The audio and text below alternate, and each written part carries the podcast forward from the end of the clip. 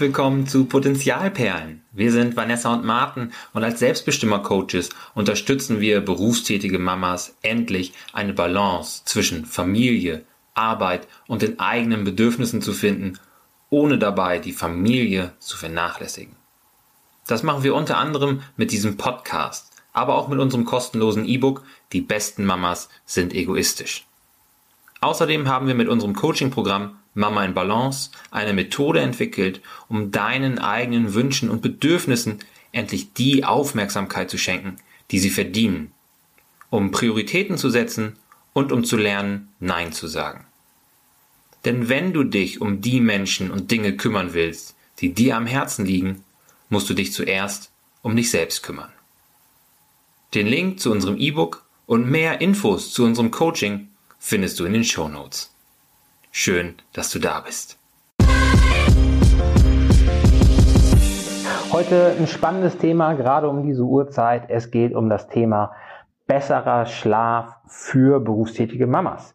Denn es gibt auch andere Gründe für schlechten Schlaf als die Kinder, die gerade die Zähne kriegen, die Kinder, die krank sind, die eigenen Kinder, so dass es da Sinn macht, mal hinzuschauen, woran kann es eigentlich liegen, dass wir schlecht schlafen, dass wir schlecht einschlafen, dass wir schlecht durchschlafen, dass wir vielleicht verlernt haben zu schlafen.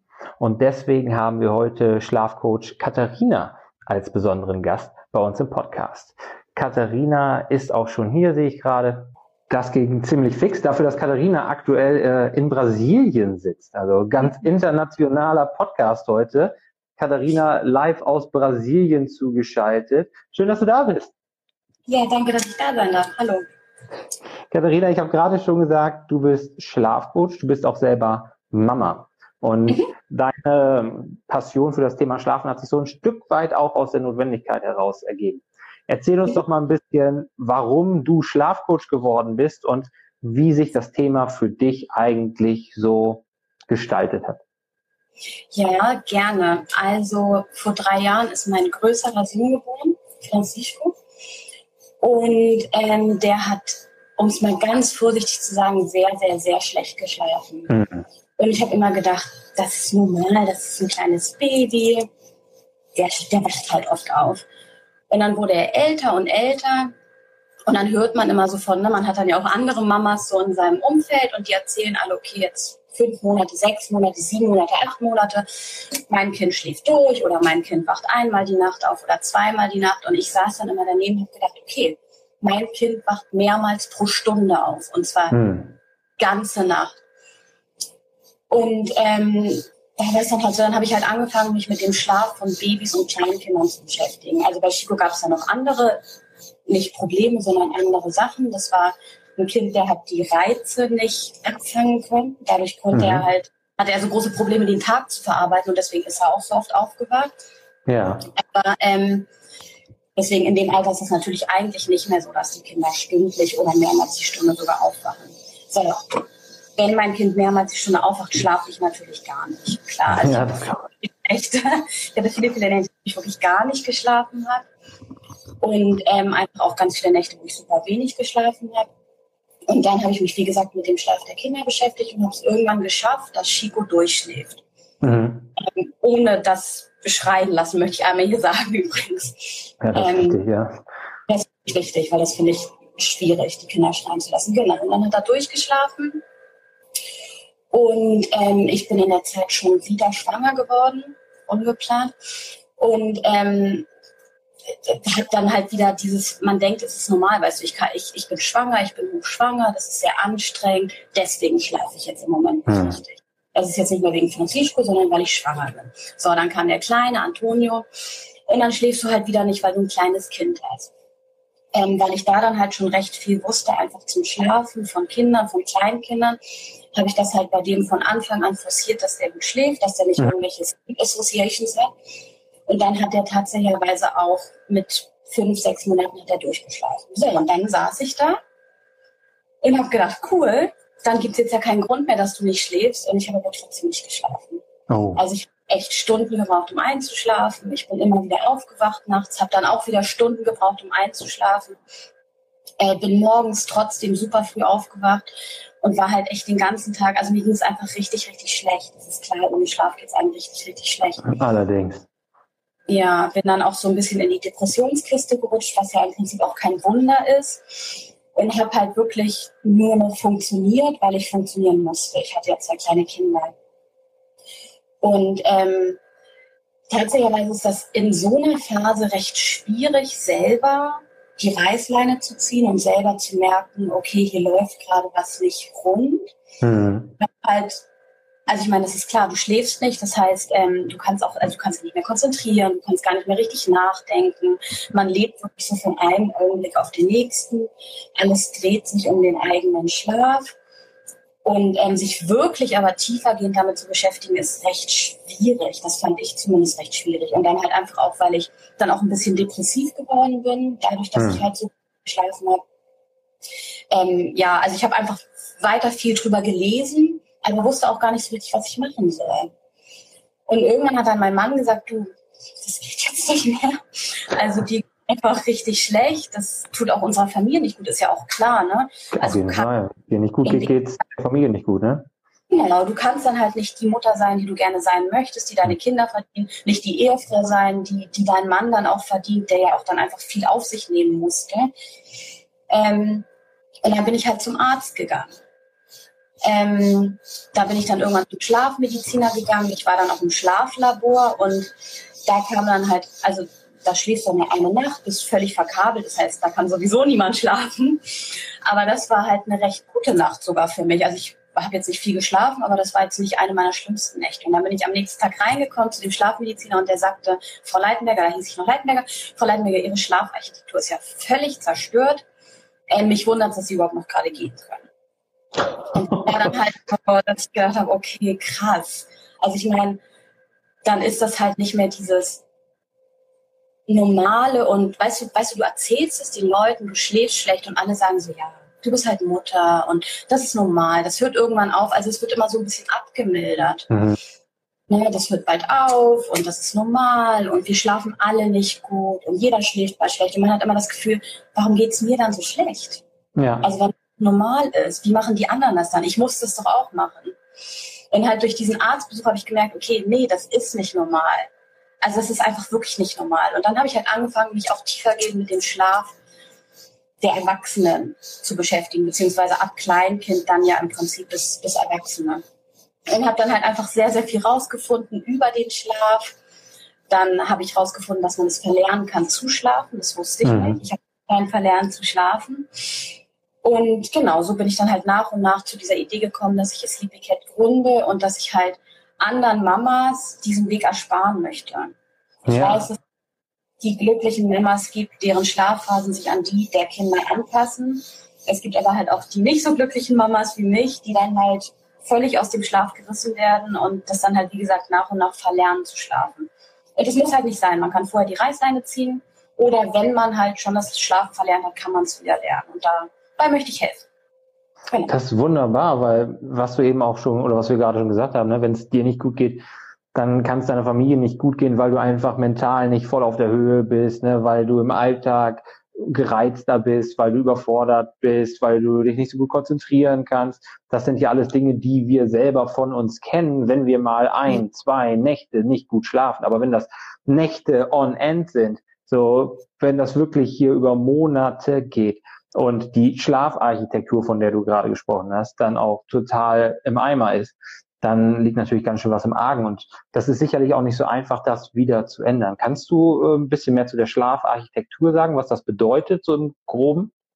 Ja, also der Schlaf ist einfach in ganz bestimmten Stadien aufgebaut. Es gibt pro Nacht vier bis sechs Schlafzyklen ungefähr, die ein schlafgesunder Mensch durchlaufen sollte. Und je nach Schlafzyklus hast du halt verschiedene Stadien. Also da gibt es dann zum Beispiel das, das Tiefschlafstadium oder das REM-Stadium, also dieses Rapid Eye Movement, mhm. wo äh, die Traumphase. Und je nach Schlafzyklus dauern diese Stadien äh, unterschiedlich lang. Also am Anfang zum Beispiel, nachdem man eingeschlafen ist, sind die Schlafzyklen eher, eher geprägt von Tiefschlafphasen und dann recht kurzen äh, REM-Phasen. Ganz am Ende, dann in den frühen Morgenstunden wird der Schlaf leichter, da sind das dann weniger weniger Tiefschlafanteile und mehr REM-Schlafanteile. Genau. Und wie gesagt, und bei dir war das total durcheinander. Ja, beziehungsweise bei mir war es nicht durcheinander, bei mir war es einfach so, dass ich wirklich keine Sekunde mehr Tiefschlaf hatte. Ah. Also halt, ähm, und der Tiefschlaf ist ja einfach sehr, sehr wichtig für ganz, ganz viele Regenerationsprozesse im Körper. Und ich war halt wirklich, wenn ich geschlafen habe, dann bin ich halt in diesen Leichtschlaf gekommen. Also ich meine, man kennt das wahrscheinlich, wenn man so einschläft. Mhm. Und dann, wenn man so manchmal zuckt, ja. dann ist man so kurz vorm Einschlafen und dann gibt es noch eine Phase dazwischen, zwischen dieser Zuckphase und der Tiefschlafphase. Das noch so eine Leichtschlafphase. Das ist dann halt ne, so ein, weiß nicht, 10, 15 Minuten, bevor man in den Leichtschlaf fällt. Und ich war halt immer nur in dieser Phase. Mhm ähm, und bin halt nicht mehr in den, in den, Tiefschlaf gekommen. Und das konnte man halt äh, bei diesem Schlafprotokoll ganz gut sehen, dass das halt wirklich nur diese Leichtphase war. Und ähm, man sieht das, du wirst, wenn du im Schlaflabor bist, wirst du halt verkabelt und da werden unter anderem auch deine, deine Her Herzfrequenz gemessen. Und da sind dann Stichworte Sympathikus, Parasympathikus, also ob dein Herz kohärent schlägt oder inkohärent. Ähm, in der Wachphase schlägt das Herz äh, kohärent, also da ist der äh, Sympathikus für, das heißt, da, da, ja, das ist halt einfach eine bestimmte Herzkurve, eine bestimmte Herzschlagkurve. Ja. Und das ist halt in der Ruhephase sollte das das Gegenteil sein. Da sollte das Herz äh, dann kohärent schlagen. Mhm. Ähm, also halt ne, im Ruhemodus. Und das war halt bei mir gar nicht. Genau. Und da war der Schlafmediziner dann halt etwas erschrocken und sagte, da müssen wir dringend was ändern. Genau. Und bei dir war es dann ja so, dass der Auslöser die ähm, das Schlafverhalten deines ersten Sohnes war, richtig? So, dass du hast das Schlafen verlernt, weil du über mehrere Monate wahrscheinlich so oft nachts aufgewacht bist, mehrmals die Stunde von deinem Sohn geweckt worden bist, dass du deinen eigenen Schlafrhythmus verloren hast, deine Schlafarchitektur kaputt gegangen ist. Habe ich das richtig verstanden? Ja, also das war schon der Hauptgrund, aber auf der anderen Seite ist es dann natürlich auch, wie geht man damit um? Mhm. Ähm, und wenn du dann da halt dann so eine frisch gebackene Erstmama bist, die sich dann halt, also ich habe mir einfach auch wahnsinnige Sorgen gemacht, weil ich ja. halt dann auch gelesen habe, wie wichtig Schlaf für ein Kind ist, für ein, gerade für ein Baby ist. Und ähm, ich sitze dann da und denke, okay, mein Kind kriegt nicht genug Schlaf. Das heißt, ich habe mir unglaubliche Sorgen gemacht. Und das wirkt sich natürlich einfach auf dein, auf dein Nervensystem aus. Also wenn du dir die ununterbrochen Sorgen machst, das kennst du wahrscheinlich auch, dein Gedankenkarussell. Wenn du halt ja. die ganze Zeit, ja, dein Gedankenkarussell ist an, du kannst nicht schlafen. Also es hatte auch viel damit zu tun. Ja, ne, es hat ganz viel damit zu tun, wie man mit den Sachen umgeht. Wenn du dann recht entspannt damit umgehst, dann muss man nicht da reinfallen. Also ne, sonst hätte jeder Mann irgendwie Schlafprobleme. Hm. Hm, das stimmt. Ja, es kommt ja in vielen Bereichen darauf an, wie wir mit den Dingen umgehen, die uns geschehen. Ne? So versuchen wir in Anführungsstrichen das Beste draus zu machen, konstruktiv damit umzugehen, achten wir dann im Gegenzug, auch wenn wir alles für unser Kind tun, auch wieder auf uns oder lassen wir uns einfach treiben, tun wir nichts dagegen und sorgen dafür, dass es allen gut geht, aber schauen dabei nicht auf uns. Ne? Und das ähm, ist ja sicherlich auch ein großes Thema für viele Mamas. Ich meine, das sehen wir in unseren Coachings immer wieder, dass viele Mamas eben alles für die Familie geben, alles für den Job vielleicht auch noch auf der anderen Seite und am Ende des Tages bleibt keine Zeit, um sich um die eigenen Bedürfnisse zu kümmern, zu denen auf jeden Fall neben Ernährung auch der Schlaf zählt, ne? zu den absoluten Grundbedürfnissen. Und äh, du hast gesagt, dass du da nicht rein, reinrutschen hättest müssen. Was hättest du denn dagegen tun können, damit das gar nicht so weit gekommen wäre? Wo hättest du denn da die Reißleine ziehen können, als dein Sohn halt ständig nachts gekommen ist und du immer und immer wieder auch aufgewacht bist und nicht wieder eingeschlafen bist? Was hättest du denn da tatsächlich anders machen können? Also so einen bestimmten Moment gibt es jetzt nicht, ne? Aber klar, ich hätte mir einmal, ich hätte, ich hätte einfach viel entspannter an die Sache rangehen müssen. Also mhm. einfach sagen, und das sind aber auch Sachen, die habe ich auch erst hinterher gelernt und auch hinterher mir wirklich Gedanken drüber gemacht, Gedanken machen können, weil ja. ich mir gar nicht richtig Gedanken machen konnte. Das Kind holt sich den Schlaf, den es zum Überleben braucht. Mhm. So, das ist einfach eine ganz wichtige Message, die ich mir halt einfach viel öfter hätte sagen müssen. Ja, es ist nicht gut, wenn er so wenig schläft und ja, er würde sich besser entwickeln, wenn er besser schlafen würde, aber er wird nicht sterben. Also ich meine, ja. das ist erstmal das Wichtigste. Das heißt, dass ich da einfach ganz anders entspannter rangegangen wäre. Das wäre ein ganz wichtiger Schritt gewesen. Und dann aber auch abgeben. Also das ist etwas ganz Absurdes und auch was ganz Paradoxes. Hm. Und ich weiß auch nicht, ob das bei allen so ist, aber das war auf jeden Fall bei mir so dass je schlechter ich geschlafen habe, desto weniger konnte ich Sachen abgeben, Aufgaben abgeben. Weil ich dann wirklich so in meinem eigenen Kopf war, habe rechts und links gar nicht mehr richtig gesehen, konnte auch gar nicht mehr richtig rational denken irgendwann. Ja. Und ähm, habe dann halt gedacht, okay, wenn ich das jetzt, wenn mein Mann das jetzt macht, dann schläft der Kleine noch schlechter. Oder wenn das jetzt die Oma macht, dann schläft er vielleicht gar nicht. Ich muss das alles machen, ich muss das alles machen. Das heißt, es wurden dann zusätzlich auch noch immer mehr Aufgaben. Hm. Und das hilft natürlich auch nicht bei der Entspannung. Das heißt, es war wirklich einfach gar kein, gar kein Raum mehr für mich zur Entspannung. Und das hätte ja. ich müssen. Ja, manchmal scheitert es ja daran, Dinge abzugeben, weil ja. allein der Aufwand, ähm, das zu erklären, was man jetzt wie zu machen hat, so hoch ist, weil man die Leute nicht rechtzeitig irgendwie mit an die Hand genommen hat, mit reingebracht hat in die Aufgaben, die man prinzipiell irgendwann vielleicht auch mal teilen möchte, dass man es dann selber macht. Dass man sagt, boah, bevor ich dir das jetzt alles erklärt und gezeigt habe, mache ich selber, gerade wenn man total gestresst ist, kaum Schlaf hat, übernächtigt ist, dann ja. geht das ja schnell, ne? dass man sagt, boah, dann mache ich es lieber selber, das geht schneller. Und dann wird man natürlich auch nichts los an Aufgaben und dann schafft sich keinen Freiraum, um auch mal durchatmen zu können oder um einfach nochmal zu schlafen. Ja, und das ist ja nicht das Einzige, dass das, dass das ein Aufwand ist, weil man halt zu gestresst ist, sondern das ist halt dann auch, und das werden jetzt wahrscheinlich nur Schlafgestörte verstehen, aber wenn du schlafgestört bist, dann dreht sich wirklich der ganze Tag um den Schlaf. Also jeder einzelne Gedanke und jede einzelne Tat wird für den Schlaf geplant. Also wenn ich jetzt hm. Kaffee trinke, dann schlafe ich in elf Stunden nicht. Ja. Ähm, das heißt, auch für meinen Sohn hatte ich super viele so Kleinigkeiten, wo in meinem Kopf war, wenn er das nicht hat, dann schläft er nicht. Und dann ist natürlich einmal der Aufwand, das zu erklären, den anderen Leuten, okay, das und das und das musst du machen, aber dann auch, du weißt ganz genau, dass du dann hören wirst, sag mal, übertreibst du es nicht ein bisschen? Und ja, du tust es, aber in dem Moment für dich natürlich nicht. Ja. ja das heißt, auch was mit Scham dann zu tun, warum man es da nicht abgibt. Ja, Scham ist auch ein, ein richtiges Hindernis in vielen Bereichen. Ne? Angst, wie man ja. dasteht, was sagen die Verwandten, was sagen die Freunde, was sagen die Kollegen. Da liegt sehr viel Druck auf Eltern, speziell auf Mamas, weil die so vielen Rollen gerecht werden wollen. Wenn wir jetzt über auch berufstätige Mama sprechen, ne, irgendwie die Frau, die im Job halt respektiert ist, die da weiterkommt, ähm, der man nicht unbedingt ansehen soll, vielleicht, dass sie so schlecht geschlafen hat, damit man da nicht als, als schwach oder so gilt. Dann die Mama, die den eigenen Ansprüchen gerecht werden will, aber die auch von außen noch so viele Ansprüche übergestülpt bekommt, von Oma, von der eigenen Mutter, von keine Ahnung was von irgendwelchen Instagram-Accounts, die sagen, wie das Happy Mom Life auszusehen hat, der Partner, dem man gerecht werden will. Und das ist natürlich ein großer Druck, der schnell auch zu Scham führt, wie du es gerade gesagt hast, oder führen kann, wenn man eben diesen Ansprüchen nicht gerecht wird. Und dann vertuscht man das vielleicht lieber oder versucht so viel es geht selbst zu machen, damit andere auch nicht so viel davon mitkriegen, was man da eigentlich macht und warum man es tut oder lässt. Ne? Ja, genau so ist es. Und du hörst halt einfach von den Verwandten so sehr viel. Ne? Also ich meine, in unserer Generation geht man ganz anders mit den Babys um als noch in der Generation unserer Eltern. Ne? Ja, in der Generation ja.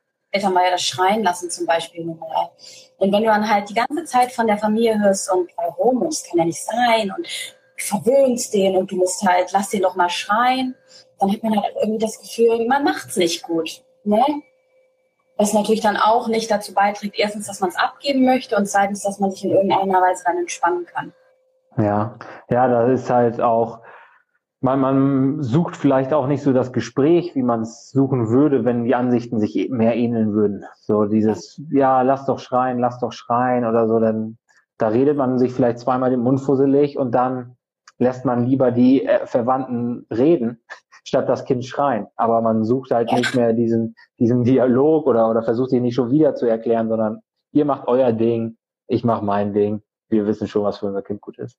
Du hast ja. gerade gesagt, Schlafgestörte, bei denen dreht sich alles um den Schlaf. Und vorhin in unserem Vorgespräch, da hattest du auch noch erwähnt, ähm, wie weit verbreitet Schlafstörungen sind. Und das ist natürlich auch nochmal eine krasse Statistik gewesen, die du da hattest. Mhm.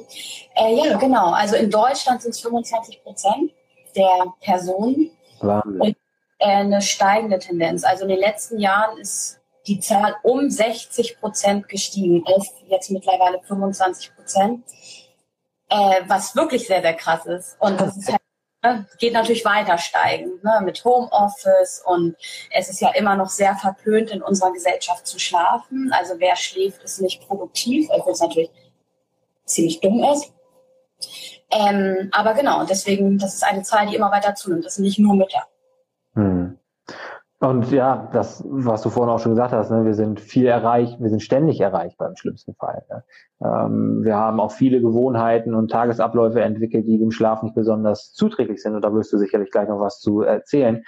Ähm, denn, wie du gerade schon gesagt hast, es sind nicht nur Mütter und es sind auch nicht nur Mütter von kleinen Kindern, weil Schlafstörungen sind einfach nicht nur Thema von denjenigen, die aufgrund schreiender Kinder, sei es weil sie noch so klein sind, dass sie gestillt werden oder gefüttert werden müssen nachts, weil sie Zähne kriegen, weil sie krank sind oder so, sondern auch die Leute, die vielleicht gar keine Kinder haben oder deren Kinder super schlafen, schlafen vielleicht nicht. Und viele Mamas können nicht einschlafen, viele Mamas können nicht durchschlafen.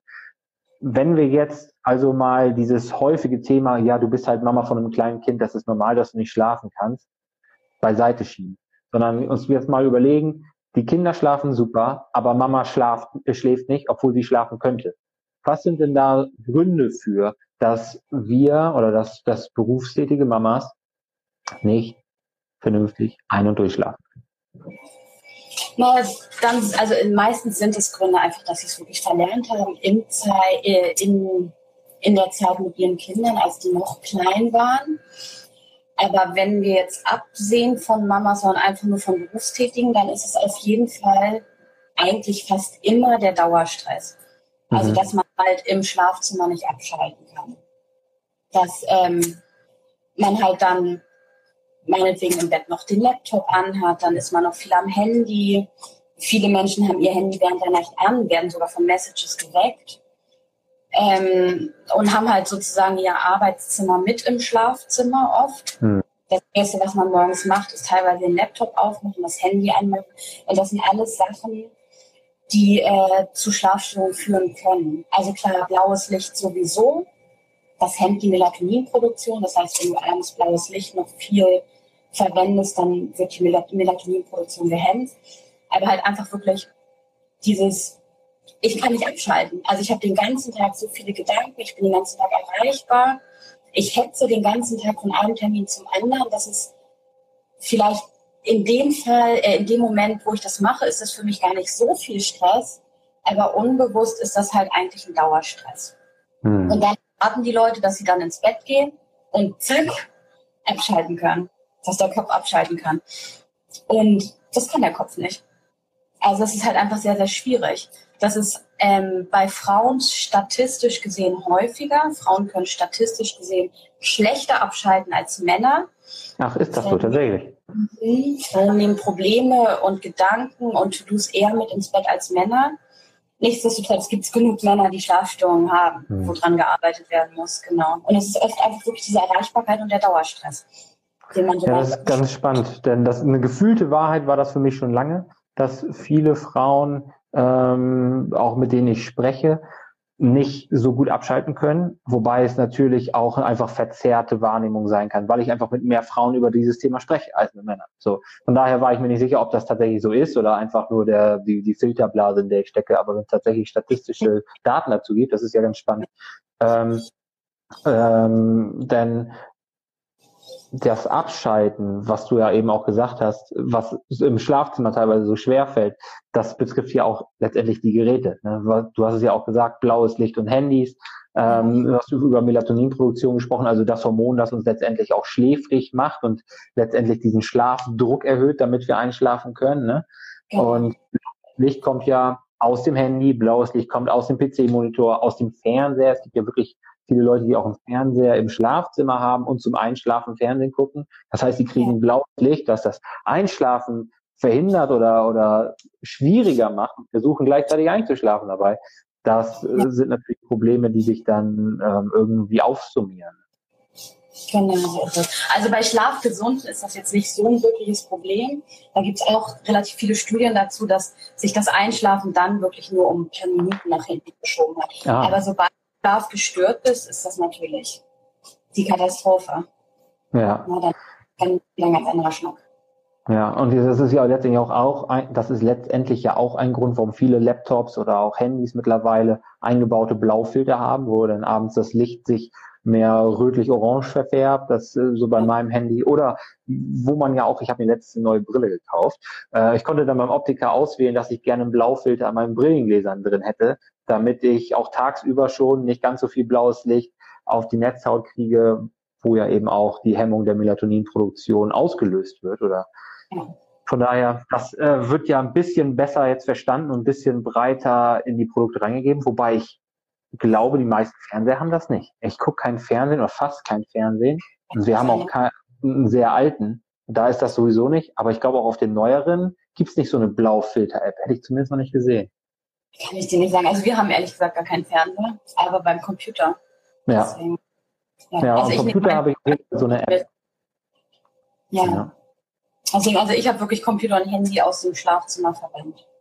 Ja, das ist, eine, das ist eine gute Maßnahme. Das ist eine gute Maßnahme. Und in Brasilien wird man ja im besten Fall ähm, auch noch durch die schöne warme Sonne geweckt, die ja dann so dicht am Äquator wahrscheinlich auch ähm, relativ pünktlich aufgeht zur Aufstehzeit, oder?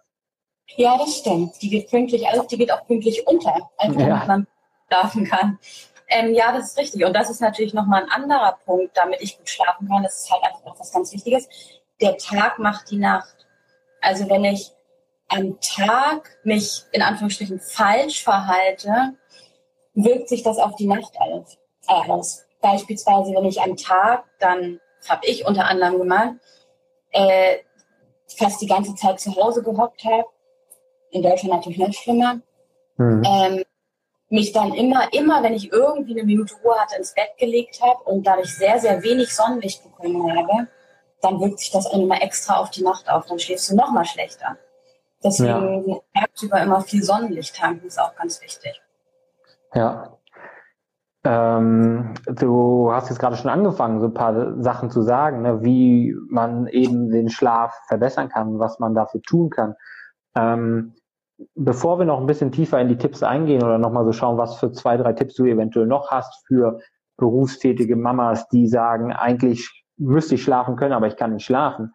Ähm, sind das die gleichen Tipps, um aus der Schlafstörung rauszukommen? Also das, was ein schlafgesunder Mensch tun kann, um seinen Schlaf weiterhin gut und tief zu halten, sind das die gleichen Dinge, die ein schlafgestörter Mensch tun muss, um wieder einen gesunden Schlaf zu bekommen? Oder muss man, wenn die Schlafstörung wirklich klinisch diagnostizierbar ist und man eine wirkliche Schlafstörung hat, muss man da was ganz anderes tun, um aus dieser Schlafstörung erstmal wieder rauszukommen und dann wieder einen neuen Rhythmus zu finden?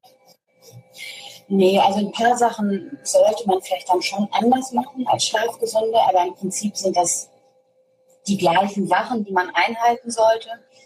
Ähm, was bei Schlafgestörten einfach nochmal wichtig ist, ist, dass die halt wirklich alles über den Schlaf wissen. Mhm. Dass, die, ähm, dass die einfach wissen, was passiert, warum das passiert ist. Dass ähm, es keine Nacht gibt, in der sie gar nicht schlafen. Also sie holen sich, der Körper holt sich auch hier den Schlaf, den man zum Überleben braucht. Das war das, was mir so, also woran ich mich dann wirklich geklammert habe. Ja. Also wirklich diese ganzen Hintergründe zum Schlaf einmal kennen. Ja, Deswegen ist, ist Coaching auch was Gutes. Also weil wenn man, wenn du einfach nur diese Tipps einhältst, wenn du wirklich schlafgestört bist, dann hast du es halt wirklich verlernt zu schlafen. Also ich meine, ich glaube, das weiß jeder, der versucht hat, äh, sich eine neue Gewohnheit anzueignen. Hm. Das war schwierig, dass das dann irgendwann wirklich ritualisiert ist. Und so ist das halt beim, beim, beim Schlaf auch. Also dass man wirklich gesund wird, also ohne Tabletten im Übrigen. Ja. Ähm, da muss man recht viel über den Schlaf wissen, dass man halt erstmal wirklich diesen ganzen Background hat Und dann gibt es natürlich noch mehr Tipps für die Schlafgestörten als für die Schlafgesunden, na klar. Ich war tatsächlich auch eine Zeit lang äh, schlafgestört. Ich hatte, waren zweieinhalb, drei Monate, in denen ich auch wirklich unglaublich schlecht geschlafen habe, keine Nacht durchgeschlafen, schlecht eingeschlafen, praktisch nicht durchgeschlafen, morgens mit einem ja. wahnsinnigen Schädel aufgestanden und bin dann irgendwann zum Hausarzt gegangen. Das fällt mir jetzt gerade ein, wo du sagst, ohne Tabletten. Bin dann zum Hausarzt gegangen und habe dem was beschildert, habe gesagt, hören Sie mal zu, ich schlafe so schlecht, ich kann auf der Arbeit nicht richtig arbeiten, weil ich einfach solche Kopfschmerzen habe, ich habe solche Konzentrationsschwierigkeiten. Mhm. Und dann hat er gefragt, ja, betätigen Sie sich irgendwie körperlich? Jo, wie oft die Woche? Ich sage vier, fünf Mal. Auch abends sage ich ja. Wie spät, ne? So dass es halt nicht zu spät war, haben wir dann aus, äh, abgeklärt, hat alles gepasst. Und dann war mit seinem Latein irgendwann so ein bisschen am Ende nach zwei Tipps, äh, also ziemlich schnell. Und äh, hat gesagt, ja, haben Sie abends einfach schon mal ein Bier getrunken? Ich sage, ich, ich habe hier seit zehn, zwölf Wochen Schlafstörung. Wenn ich jeden Abend jetzt ein Bier trinke, dann habe ich wahrscheinlich demnächst ganz andere Probleme. Das war so seine Idee. Das war so seine Idee, wie ich ja. da aus der Schlafstörung rauskommen sollte. Und dann kam ein besserer Tipp, ja, dann kam ein besserer Tipp, dass ich äh, mir so frei verkäufliche Tabletten holen sollte, um das irgendwie, um abends ein bisschen besser runterfahren zu können und dann wieder irgendwie in den Rhythmus reinzukommen. Und das hat tatsächlich auch bei mir funktioniert. Aber der Tipp, den er vorher gegeben hat, äh, jeden Abend erstmal ein Bier trinken, boah, fragwürdiger Tipp, fragwürdiger Tipp. Und ich hoffe, dass ich hoffe, dass das jetzt kein Tipp ist, den du gleich geben würdest, dass ich da jetzt nicht in die Parade fahre. Aber ich bin eigentlich ganz guter Dinge. Also, Katharina, was sind denn so deine Tipps, deine Must-Haves für ein gesundes Schlafverhalten, für eine gute Schlafhygiene, damit man als berufstätige Mama eben auch ein- und durchschlafen kann? Ja, also erstmal bitte kein Alkohol. Also auch wenn uns Alkohol leichter einschlafen lässt, verhindert Alkohol das Durchschlafen. Deswegen bitte kein Alkohol. Sehr gut. Ähm, ja, also was ist es? Ähm, klar, kein blaues Licht kurz vorm Schlafen gehen. Dann das, was du schon gesagt hast, sich körperlich betätigen. Äh, spätestens zwei Stunden vor dem Schlafen gehen. Also dass man nicht jetzt kurz bevor man ins Bett geht, dann nochmal ins Rad steigt, weil dann natürlich der Puls und alles hochgefahren wird. Dann schläft man auch äh, schlechter ein. Und ähm, feste Zeiten ist halt was, was tatsächlich recht wichtig ist. Also wir haben innere Uhren, vielleicht hast du schon mal vom Chronotyp gehört. Das sind alles Sachen, die in unserem Körper verankert sind. Und ähm, wenn wir uns dann feste Zeiten aneignen, und das ist ja bei Kindern genauso, also wenn wir ungefähr zur gleichen Zeit ins Bett gehen und zur gleichen Zeit aufstehen, das ist wirklich was, was unser Körper lernt. Und es fällt unserem Körper unglaublich schwer, äh, immer wieder zu anderen Zeiten ins Bett zu gehen und aufzustehen. Hm. Ich glaube, das kennt jeder, der dann zum Beispiel sagt, am Wochenende, jetzt kann ich endlich ausschlafen. Klassik, der Sonntag. Genau. Und dann kann man Sonntag nicht einschlafen. Ja. Daran halt, der Schlafdruck ist nicht hoch genug, weil du halt nicht zur gleichen Zeit wie sonst äh, aufgestanden bist. Deswegen, das ist auf jeden Fall ein Tipp, den ich sehr, sehr, sehr wichtig finde. Und ähm, dann ist ja wirklich mein Allrounder ist Atmen. Hm. Also das, was ich vorhin gesagt hatte, dieses, du bist unbewusst die ganze Zeit im Stress, also gerade als Mutter, du hast so viele Entscheidungen nebenbei zu treffen und dein Tag wird immer wieder umgeworfen. Ne? Also es, es, es passiert ja nichts, wie du es vorher geplant hast. Und ähm, wenn du dich dann immer mal ganz kurz rausnimmst, und das kann man halt auch als Mutter machen, das kann man bei allen machen. Also ich mache das bei der Einschlafbegleitung meiner Kinder, ich mache das, wenn die Mittagsschlaf machen kurz. Das sind dann immer die ganzen Sachen, die alle sagen, meditieren hier und da. Ja, toll, wenn du das schaffst. Ja. Aber das schafft man halt einfach oft nicht. Deswegen wirklich achte mal auf deine Atmung. Also den ganzen Tag über atmen wir, ich würde jetzt mal behaupten, eigentlich alle von uns nicht wirklich in den Bauch rein. Ähm, sondern halt eher nur diese, diese flache Atmung. Ne? Ja, Atmung, ja. Genau, die Brustatmung. Und durch diese tiefe Atmung in den Bauch rein, also wirklich ganz tief einatmen, ganz tief ausatmen, signalisierst du deinem Körper, dass du im Ruhemodus bist. Ähm, das heißt, einmal wird dein Körper sozusagen gezwungen aus diesem Stressmodus, der ja Flucht- und Kampfmodus für den Körper ist. Das ist ja wirklich Überlebenskampf den ganzen Tag. Ne? Ja. Das heißt, durch diese feste Atmung wird dein Körper gezwungen, äh, in den Ruhemodus zu gehen, aus dem Stressmodus raus.